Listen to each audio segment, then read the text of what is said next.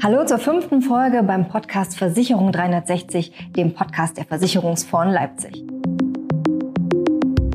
Mein Name ist Nadine Marquardt und unser Thema heißt heute Digital Designer. Darüber möchte ich natürlich wieder sprechen mit zwei Experten, die ich mir dazu eingeladen habe. Und zwar mit Vincent Wolf Marting, Leiter des Kompetenzteams Digitalisierung und Innovation bei den Versicherungsforen Leipzig und mit Dr. Kim Launroth, Chief Requirements Engineer bei Adesso und er engagiert sich beim Digitalverband Bitkom für die Etablierung des Digital Designs.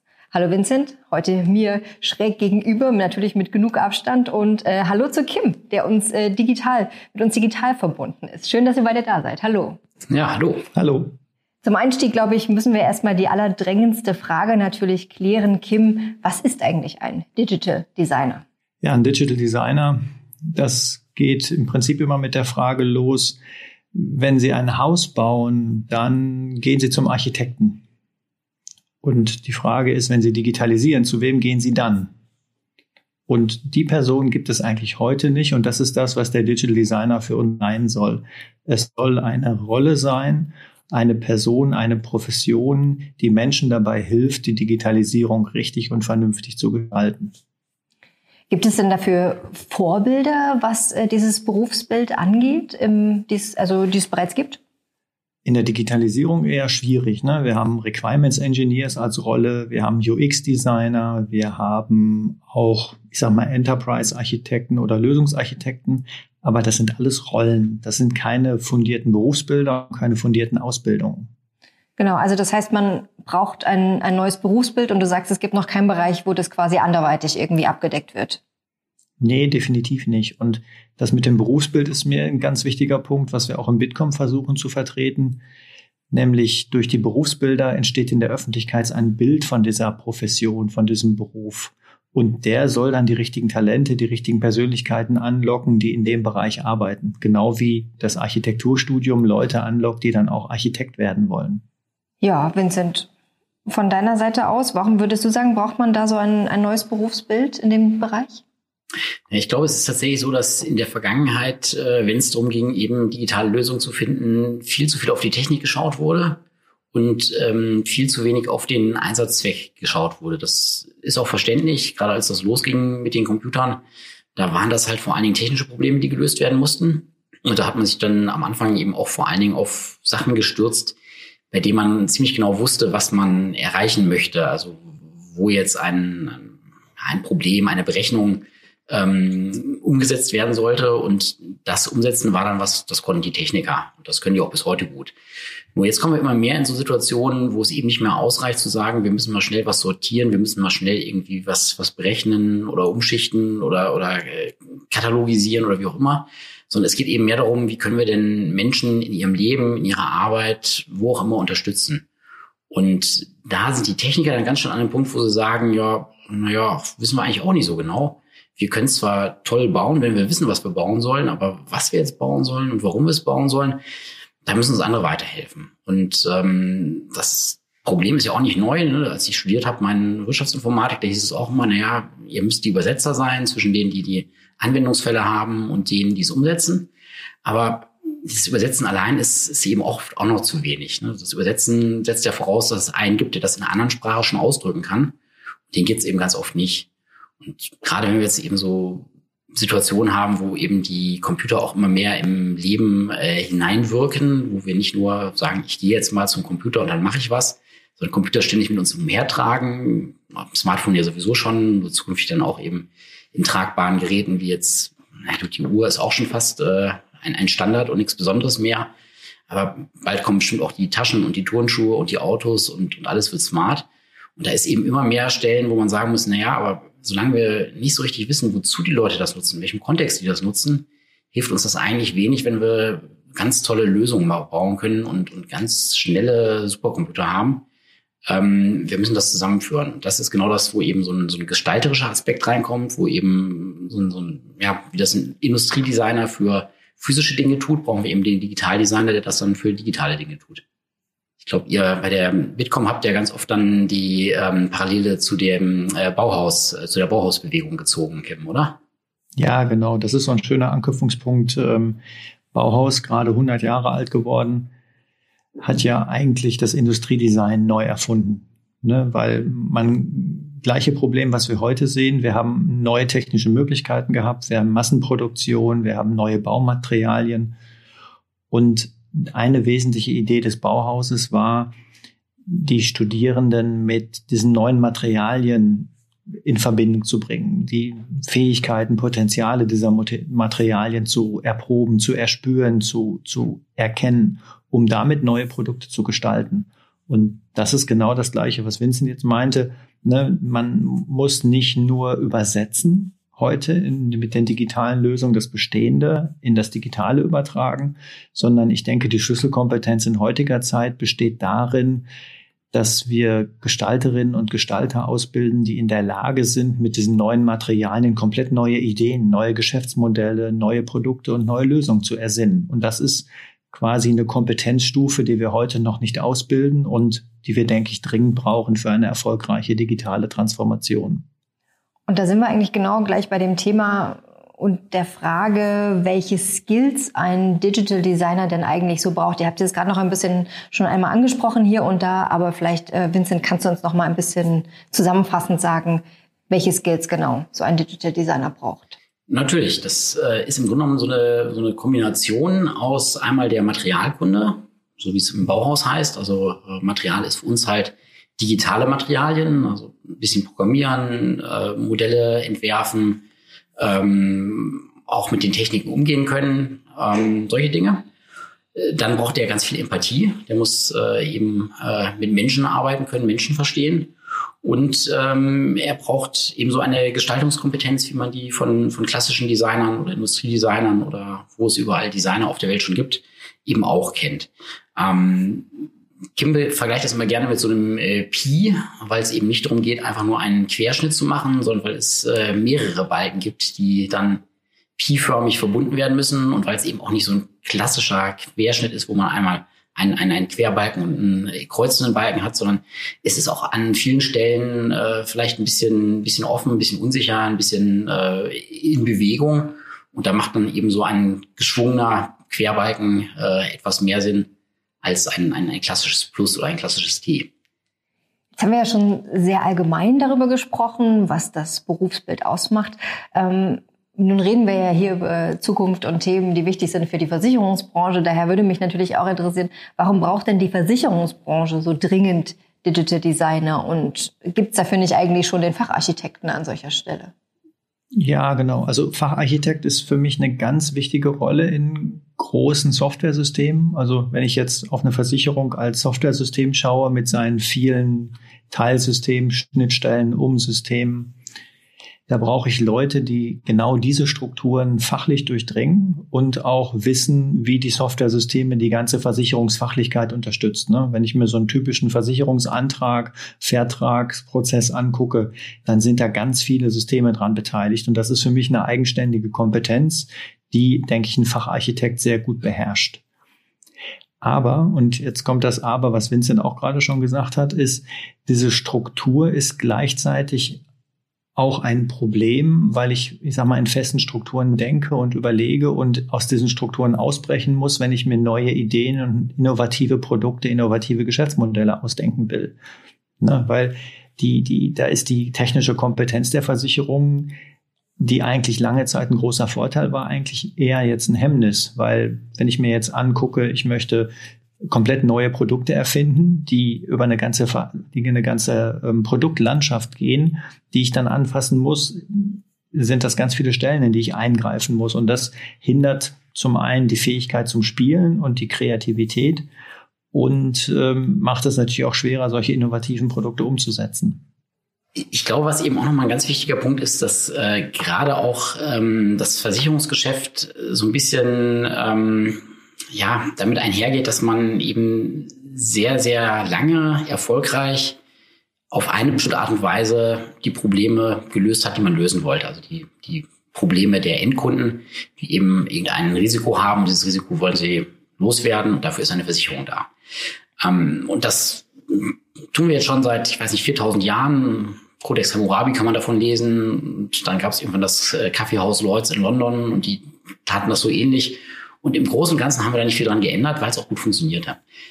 Aber jetzt kommen wir halt immer mehr an den Punkt, wo wir sagen müssen, naja, wir haben immer wieder neue Technologien in, unserem, in unserer Welt und die nutzen wir auch. Es ist nicht so, wie man das öfters hört, die Versicherungen, die würden alle Trends verschlafen. Nö, nö, die probieren das schon aus. Aber ganz oft ähm, versuchen sie dann eben die neue Technologie genauso einzusetzen wie die alte Technologie. Das ist äh, wie vor, weiß nicht, äh, 200 Jahren, als äh, die Elektrizität langsam äh, Einzug gehalten hat und vorher hatte man halt eine riesige Dampfmaschine, die dann so ganze Industrieparks angetrieben hat. Und dann hat man halt einen riesigen Elektromotor hingestellt, der dann auch wieder den ganzen Industriepark antreiben sollte. Und irgendwann hat jemand gesagt, naja, das ist doch, äh, das ist doch total ineffizient, der, der läuft doch gar nicht gut, dieser Riesenmotor. Und außerdem läuft der eben nur mit einer Geschwindigkeit. Das heißt, alle Geräte laufen irgendwie im gleichen Takt. Wäre doch viel besser, wenn wir ganz viele kleine Motoren bauen und mit den kleinen Motoren dann vor Ort irgendwas machen. Und ähm, genau solche Effekte hat man eben auch bei digitalen Techniken immer wieder, dass man natürlich sagen kann, wir haben jetzt bisher ein Papierformular gehabt und jetzt machen wir daraus ein Webformular oder wir machen daraus ein App-Formular oder die Alexa kann das Formular auch mal vorlesen. Ähm, die eigentliche Frage, die man sich stellen muss, ist ja, brauchen wir das Formular überhaupt noch? Ist, sind das überhaupt die richtigen Fragen, die da gestellt werden? Greifen die Fragen überhaupt den, den, den Nutzungskontext äh, richtig auf? Müssten wir dem Kunden, der Kundin nicht erstmal mit, mit ganz anderen Fragen kommen oder brauchen wir überhaupt noch Fragen? Kann der Kunde vielleicht sein Anliegen auch wieder so äußern, dass, dass es in, in natürlichen Worten verständlich ist? Weil ja mittlerweile die IT-Systeme viel weiter sind als vor 40 Jahren oder wann auch immer wir damit angefangen haben, ähm, wo man dem Computer wirklich viel, viel mehr vorkauen musste, als man heute muss. Und ähm, ja, also gerade in Versicherungsanwendungsfällen sehe ich es halt auch immer wieder, dass genau dieses äh, dieses Verständnis, wie kann ich das neue Material auf die alten Probleme anwenden und verändern sich die alten Probleme vielleicht auch dadurch, dass wir neue Materialien haben, dass, dass diese Frage eigentlich gar nicht gestellt wird, sondern eben gesagt wird, okay, wir machen das so wie immer, wir setzen jetzt hier einen Projektleiter ein und da wir jetzt agil sind, heißt der Projektleiter dann irgendwie Scrum Master und nicht mehr Projektleiter. Und ähm, dann machen wir einen schönen Plan und den Plan arbeiten wir dann ab und äh, dafür müssen wir halt dann irgendwie noch die Daten migrieren und dies und das. Man hat ja auch immer genug zu tun und das bringt auch alles immer Vorteile. Aber so diese, diese grundlegenden Fragen, wie passt Material zu Problemen, wie passt das auch zu unserem Geschäftsmodell, das ist ein Punkt, der oft vergessen wird, der wird oft nicht gestellt. Und ja, ich denke, da ist so ein, so ein neuer Ansatz vielleicht äh, ganz fruchtbar. Ja, was man da noch ergänzen kann, ist im Prinzip die, die, die Materialdenke. Ne, Vincent, du hast das jetzt aus der technischen Brille beschrieben, das finde ich total wichtig. Aber was man auch festhalten muss, ist, dass sich einfach die Lebenswirklichkeit der Menschen gerade ändert. Ne, als Vincent, als wir beide Informatik studiert haben, war Internet und Computer noch kein Massenphänomen. Heute ist das ein Neunjähriger, kann heute Smartphones und Computer bedienen und die Menschen haben einen ganz anderen Zugang, eine ganz andere Erwartungshaltung. Und deswegen kommt Digitalität als Material zu denken auch deswegen heute zum Tragen. Und das ist auch der Unterschied, denke ich, der in der Haltung und in der Ausbildung wichtig ist, dass man einfach anerkennt, dass Menschen heute einen anderen Zugang haben. Ne, wir sind gerade in so einem Generationenwechsel, wo wir quasi als auch als Versicherungsunternehmen quasi noch die ältere Klientel mit Papier und Stift bedienen müssen, aber auf der anderen Seite eine junge Generation nachkommt, die das Smartphone quasi als Ersatz für Notizblöcke und alles andere nutzt. Und das ist auch dann eine Frage, diese Lebenswirklichkeit in die Gestaltung von Produkten und Lösungen mit einzubeziehen. Und da sind, denke ich, dann auch wieder Versicherungsunternehmen weiter vorne, die in der Lage sind, diese Selbstverständlichkeit von digitalen Technologien heute mitzunehmen. Ne? Genau wie Menschen heute Online-Banking machen, erwarten junge Menschen genauso Online-Zugriff auch auf ihre ganzen anderen, ich sag mal, Versicherungsprodukte, aber auch Dienstleistungen der öffentlichen Verwaltung. Und da sind wir heute einfach noch nicht und bewegen uns gerade massiv dahin. Ich glaube, was dabei auch nochmal eine Rolle spielt, ist, dass die Versicherung ähm, gerade dadurch, dass sie eben eine Branche ist, in der immer viel Geld vorhanden war und der immer auch äh, ja, große Bestände verwaltet wurden, sich also schon sehr früh Computer lohnten. Ähm, ich glaube, das hat dazu geführt, dass diese Branche sehr früh auf Techniken aufgesprungen sind, die vielleicht zu dem Zeitpunkt noch nicht so reif waren, wie sie mittlerweile sind. Und dass man da gewisse Sachen schon ausprobiert hat, die einfach zu früh kamen.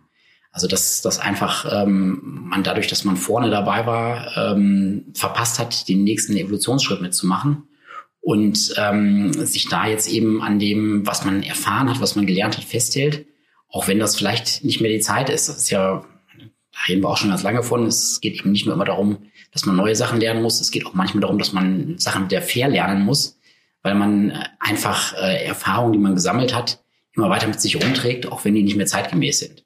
Und äh, gerade in so Versicherungsprojekten erlebt man das immer wieder. Man kommt da rein und irgendjemand hat eine Idee und sagt, ach Mensch, wir könnten doch mal. Und dann steht irgendjemand anderes in der anderen Ecke im Raum auf und sagt, ja, das haben wir vor 17 Jahren schon mal probiert. Und das hat damals nicht funktioniert. Das ist, das mag in anderen Branchen funktionieren, aber bei uns geht das nicht.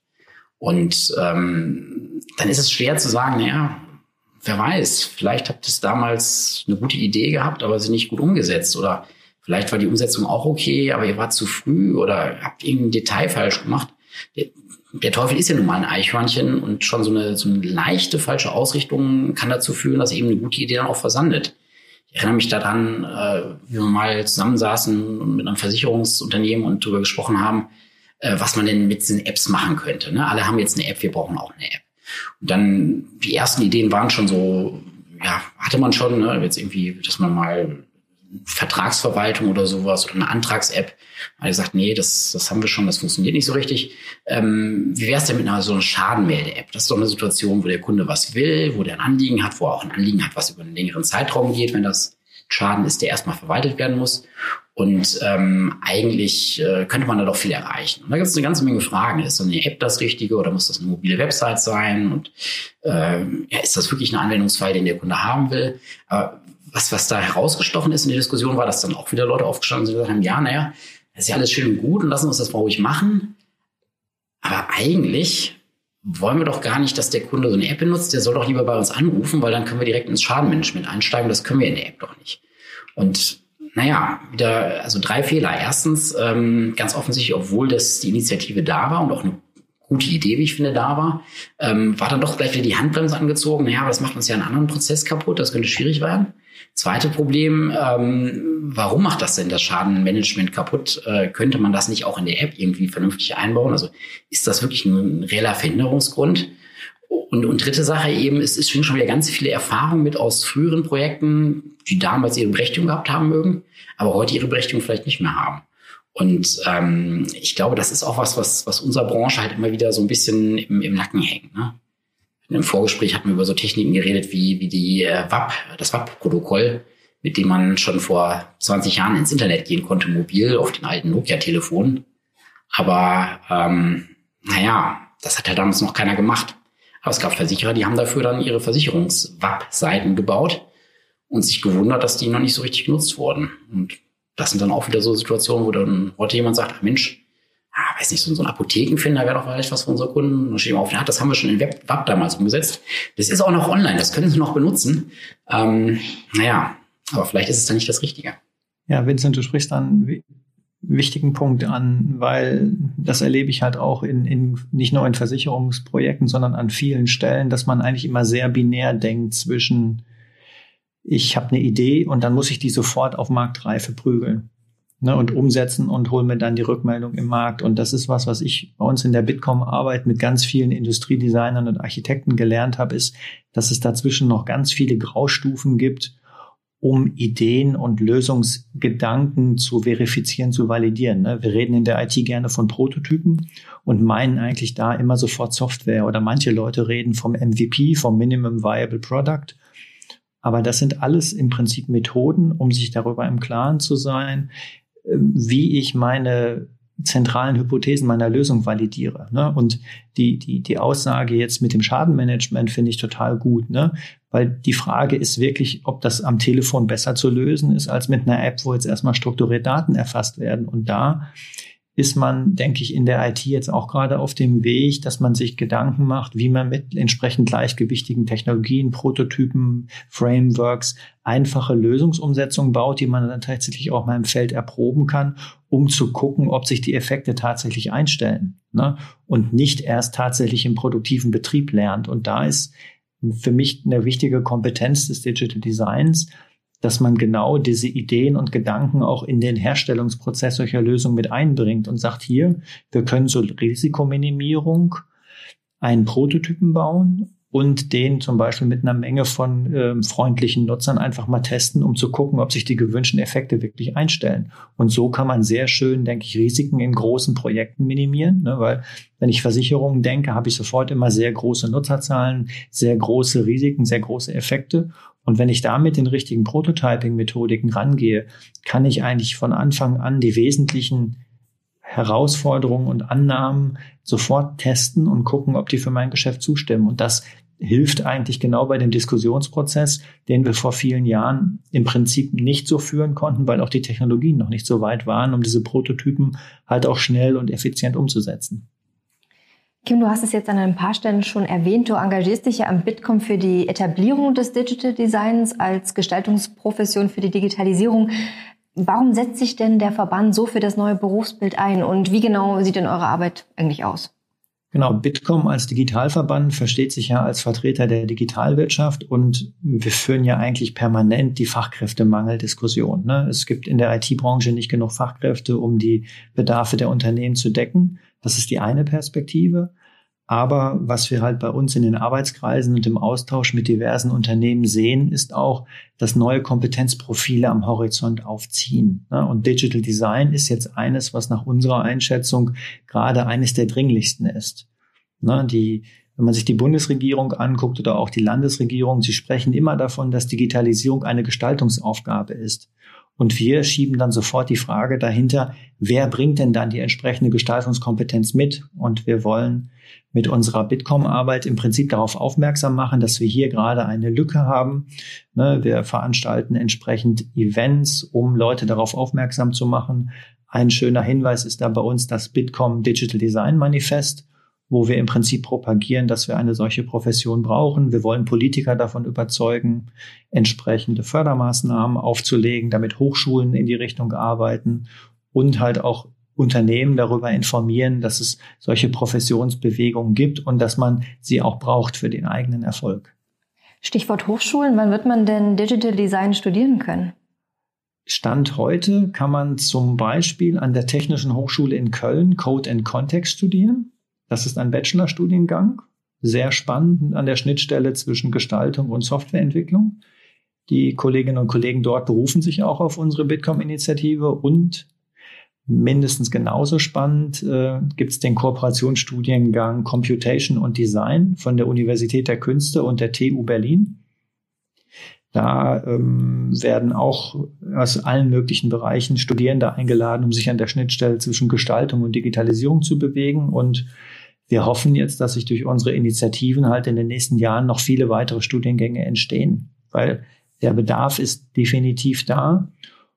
Und vor allen Dingen, was uns wichtig ist, ist, dass auch, ich sag mal, Menschen, die mitten im Berufsleben sind, weiter qualifiziert werden. Deswegen setzt sich Bitkom auch dafür ein, dass sich berufliche Weiterbildungsformate entstehen. Ich glaube, diese neuen Studiengänge sind auch noch eine ganz große Chance, Menschen zu erreichen, die vielleicht sich mit diesen klassischen technischen Berufen nicht ganz so wohlgefühlt hätten. Durch so einen Studiengang, der jetzt eben sich in die Richtung des Digital Design bewegt, auch wenn er vielleicht noch nicht überall so heißt, da müssten wir vielleicht auch noch drüber reden, ähm, ist, glaube ich, jetzt dann für den einen oder den anderen oder vielleicht auch für die eine und die andere ähm, die Hemmschwelle ein bisschen niedriger und ähm, erkennbar, Mensch, ich kann auch äh, tolle, moderne, digitale Lösungen schaffen, ohne dass ich wissen muss, äh, keine Ahnung, wie das Pythagoras geht oder, oder warum irgendwie in der Physik ein Impulserhaltungssatz gilt. Ähm, was ja dann vielleicht wirklich Sachen sind, die man, die man nur noch selten im späteren Leben äh, so aktiv anwendet. Ich kann da aber direkt einsteigen, weil das ist eine Erfahrung, die wir aus dem Bitkom-Austausch mit verschiedenen Hochschulen gemacht haben dass Industriedesign und Bauarchitektur einfach andere Persönlichkeiten, andere Charaktere anlockt und über die Auseinandersetzung mit Gestaltungsaufgaben die Studierenden dann motiviert sind, auch sich mit sehr schwierigen mathematischen oder auch physikalischen oder chemischen Problemen zu beschäftigen. Ne? Also ein Beispiel, was mir gerade so einfällt, sind so Produkte mit Nanobeschichtung. Das sind teilweise ganz komplexe Prozesse. Diese Produkte mit den Beschichtungen zu versehen. Und wenn ich gewisse Formen oder gewisse Gestaltungen von Produkten, vielleicht Smartphones oder Möbeln haben will, dann muss ich mich als Industriedesigner halt sehr stark mit diesen Beschichtungsmaterialien beschäftigen, damit ich die Produkteigenschaften herstellen kann. Und aus der Gestaltung heraus und aus dem Willen, ein Produkt mit diesen Fähigkeiten zu gestalten, entwickeln die Studierenden eine sehr große Beharrungskraft, sich mit diesen detaillierten Fragestellungen jetzt von Nanotechnik, Physik, Chemie oder Mathematik zu beschäftigen. Und das ist auch eine Erfahrung oder eine Hoffnung, die wir haben, die dann in den Digital Design Studiengängen entsteht. Ne, wenn man jetzt künstliche Intelligenz nimmt, das ist ja ein sehr algorithmisch, mathematisch komplexes Thema.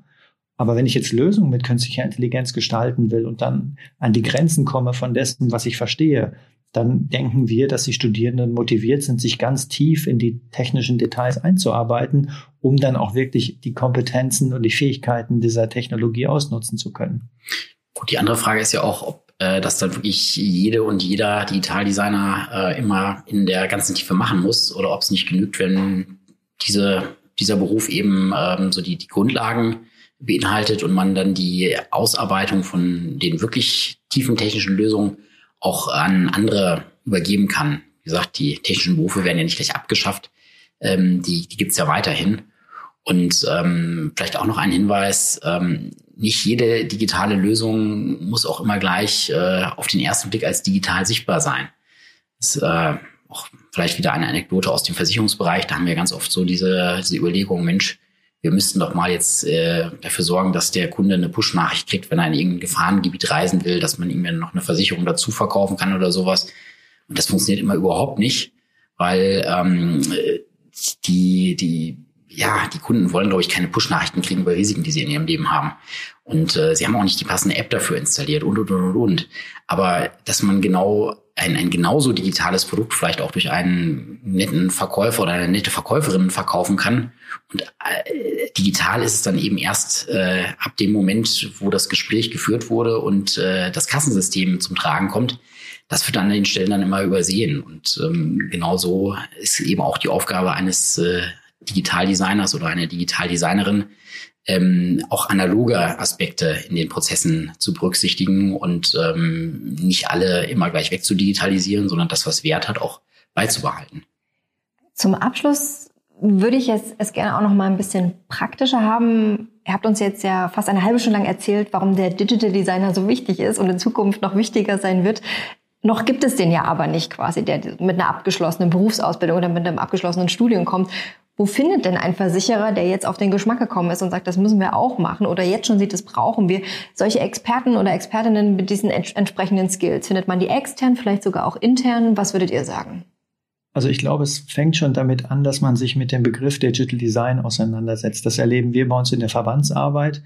Dadurch, dass diese Profession jetzt einen Namen hat, entdecken ganz viele Leute, die heute schon in der Industrie arbeiten, eigentlich, eigentlich bin ich ja sowas wie ein Digital Designer. Mir fehlen zwar noch Kompetenzen, aber man hat dadurch, dass wir die Profession jetzt eigentlich schon ganz gut umrissen haben, eigentlich immer ganz äh, gute Weiterbildungsmöglichkeiten, um die Lücken, die man dann hat, auch wirklich zu schließen. Und ich würde halt wirklich jedem empfehlen, der in der Digitalisierung unterwegs ist und mit Digitalisierung gest Lösungen gestalten will, sich einfach mal mit dem Thema Digital Design auseinanderzusetzen und auch die Mitarbeiter darüber zu informieren. Weil damit pflanzt man die Idee in die Firmen ein, die Leute fangen an, sich damit auseinanderzusetzen und entdecken auch an ganz vielen Stellen Weiterbildungsmöglichkeiten, die wir auch heute noch nicht auf dem Schirm haben und versuchen dann so ihre Kompetenzlücken zu schließen.